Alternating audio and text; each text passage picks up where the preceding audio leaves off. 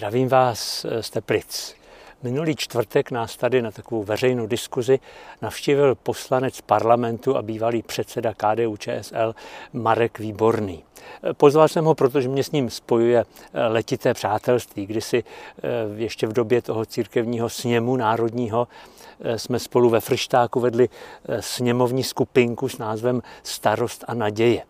A teď jsme tady diskutovali o tom, zda a případně jak je možné spojit politiku s vírou a s křesťanskou etikou.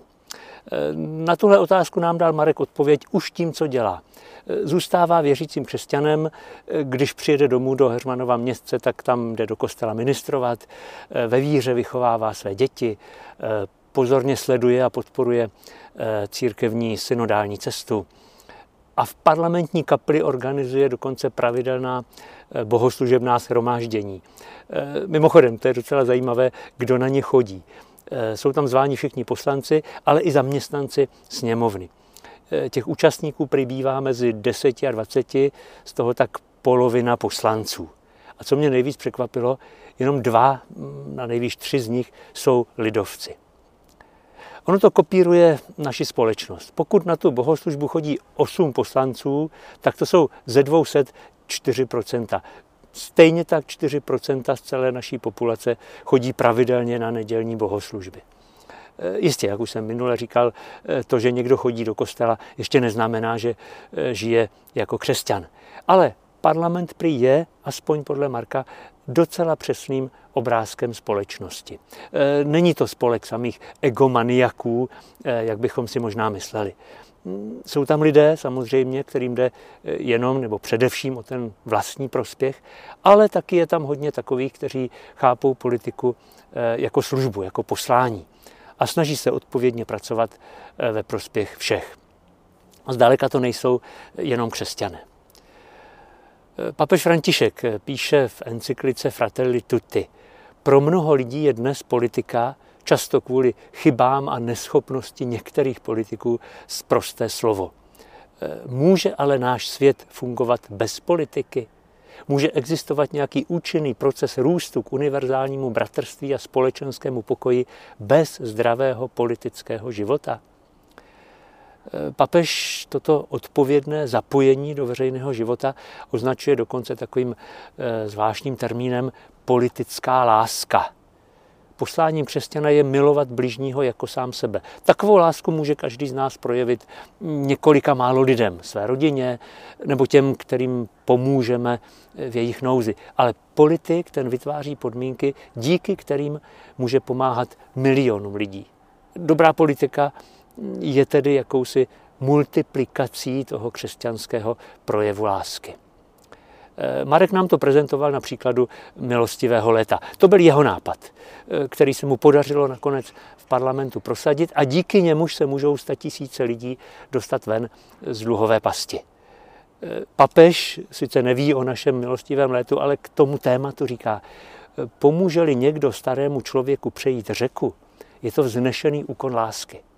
Když pro něj politik vybuduje most, tak i to je úkonem lásky.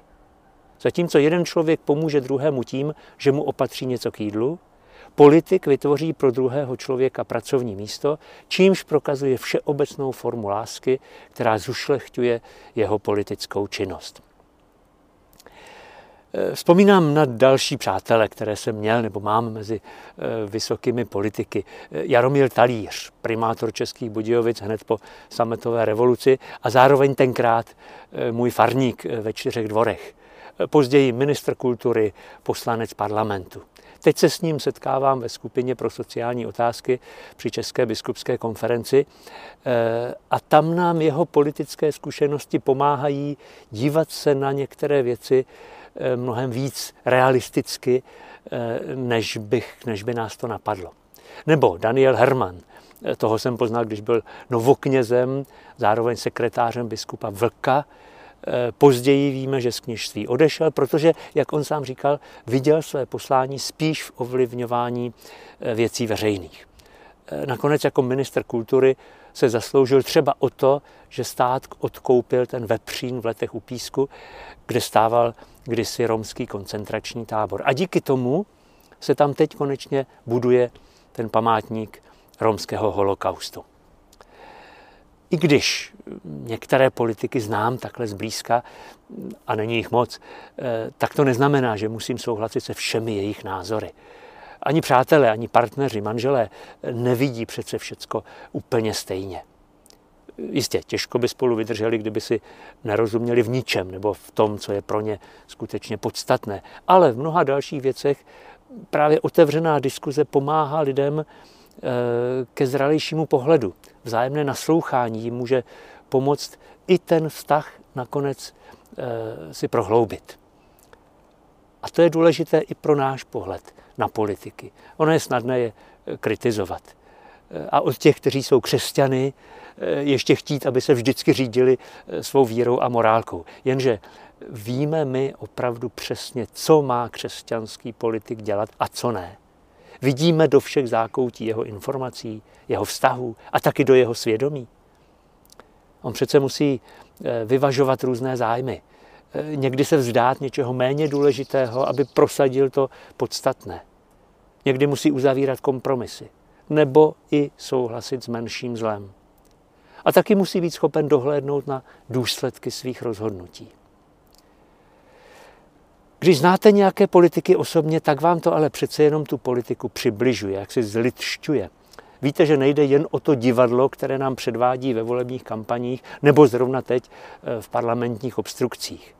Naopak, podstata jejich práce eh, je v trpělivém vyjednávání mimo ty kamery a mikrofony.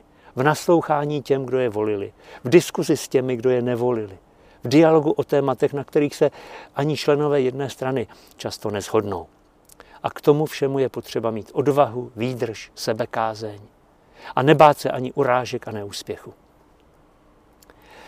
V posledních letech jsem hodně trpěl e, úpadkem naší politické kultury. Teď se to snad trochu mění k lepšímu, ale co bude za pět, za deset let? To záleží na tom, jací lidé do politiky vstoupí. E, naše církev nás často vyzývá, abychom se modlili za nová kněžská povolání ale já vás chci vyzvat, abyste se modlili taky za nová politická povolání. Abyste hledali a motivovali lidi, kteří k tomu mají schopnosti. A možná někteří najdete povolání k politice i sami v sobě. Eh, Marek nám říkal, eh, byl jsem učitelem a ředitelem gymnázia a neskutečně mě to bavilo. Ale když mě čím dál víc lidí vyzývalo, ať jdu do politiky, tak jsem to bral jako výraz spoluodpovědnosti. Politiku vnímám jako možnost, šanci, která mě byla dána, možná nezaslouženě, abych se pokusil některé věci změnit. A já bych k tomu dodal, eh, třeba i leckomu z vás nabízí Bůh takovou šanci. Možná jste si ji nevšimli, možná jste se toho lekli, nebo jste ji z nějakého důvodu nevyužili a není to škoda. A díky vám, kteří naopak jste takovou šanci objevili, a využili. A snažíte se svou angažovaností něco změnit. Poslední věc. Víra. Může být víra v politickém životě pomocí, anebo spíš přítěží. Myslím, že ten, kdo bere politiku jako výtah k moci a penězům, ten k tomu víru nepotřebuje. E, ta by ho spíš v takové snaze brzdila. Ale ten, kdo chápe politiku jako službu, ten může najít velmi cenou orientaci v křesťanské etice a v sociální nauce církve. Navíc skutečně víra, živá víra jako vztah k Bohu, mu dává pevné zakotvení a jistotu, že to má smysl, i když nejsou vidět okamžité výsledky. A nakonec zdravé církevní společenství může být taky dobrou školou pro politiku. E, zajímavě to dosvědčil Marek Výborný, když vzpomínal na tu naši spolupráci e, ve studentských letech. Říkal, v tom našem sněmovním kroužku jsme se jako mladí učili tomu umění vzájemně si naslouchat, diskutovat. A pro mě je zpětně viděno tahle zkušenost obrovské bohatství. Benefit, ze kterého dodnes čerpám i ve své politické činnosti. Hezký večer.